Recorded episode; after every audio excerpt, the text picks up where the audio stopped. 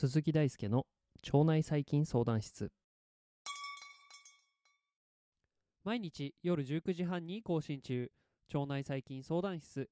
現役の研究者である鈴木大輔が腸内細菌にまつわるエピソードをお届けしております。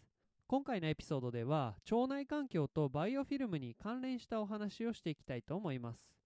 えー、バイオフィルムはですね水のあるところに頻繁に見られるような固体表面の微生物のコミュニティ、まあ、集合体です、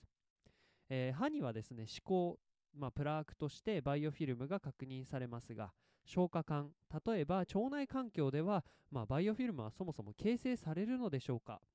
まあ、条件として水で満たされているしたくさんの腸内細菌もいるので一応バイオフィルムの構成条件としては一部成り立っていますが細菌がマイクロコロニーの形成を経てバイオフィルムを、えー、形成できるのかということについては結構難しい問題だと思います。えー、というのも人は上皮細胞の一部から粘液を分泌することで、えー、粘液層を形成しています。粘液層っていうのは、まあ、その粘膜層の上にできている、ま、ぬるぬるとした層ですかね。で、その粘液層は外粘液層と内粘液層に分けることができますが、え通常ですね、内粘液層には細菌がほとんど存在していないことで知られているんですね。で概念液層は言葉の通り液体なので、まあ、バイオフィルムは固体の表面にできるという、まあ、従来の考え方からするとバイオフィルムの形成ってちょっと難しそうですよね、まあ、このように腸内環境とバイオフィルムの関係は結構難しいので、えー、先人の知恵を借りることにしましょう今回は2015年のマイクロビアルえー、Biofilms and Human Intestinal Microbiome という論文をもとにですね、お話をしていきたいと思います。で、まず、まあ、この、えー、論文当初、2015年時点においてはですね、えー、結論からお話しすると、腸内環境におけるバイオフィルムの存在について調べた研究はかなり少ないということです。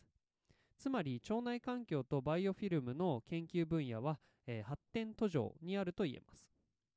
その中でも腸内環境におけるバイオフィルムの形成について、えー、実験的な工夫をした上で論じる研究はあったりするんですね。まあ、どういうことかっていうと、まあ、例えば微生物に、えー、被覆された覆われた、えー、食品粒子の顕微鏡による観察であったりとか発酵試験などです、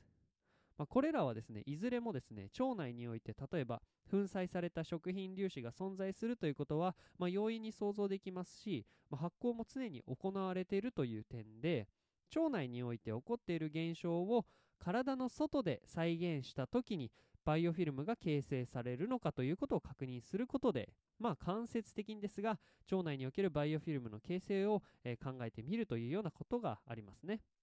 まあ、このタイプの研究では、え食品粒子に付着した細菌層はですねその他の環境に存在する細菌層と比較して異なることが示唆されていると、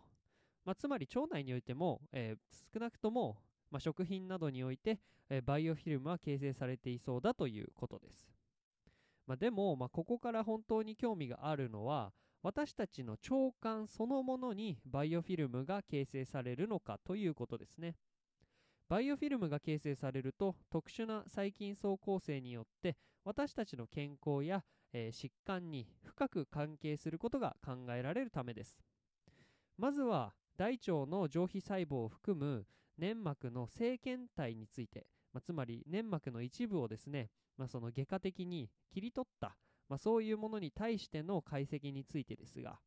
えこの検体にはですね、糞便、まあ、つまりうんちですね、や、え腸管内容物とは異なる細菌層が確認されています。まあ、つまり、腸の粘膜においては特殊な細菌組成を示すということなので、まあ、これは先ほどの食品粒子に対して、えー、覆っている細菌層構成と同じような状況です。実際に粘膜から分泌されるムチンと呼ばれる粘性物質と結合する糖タンパク質をですねさまざまな微生物が発達させていることが示されておりますしかし、まあ、観察事実としては人腸管においてバイオフィルムが、えー、観察されていないというのもありますまあ、この原因としては粘液層の存在が挙げられていて、えー粘液層がバリアとなることで微生物はそもそも定着できないのではないかと考えられています。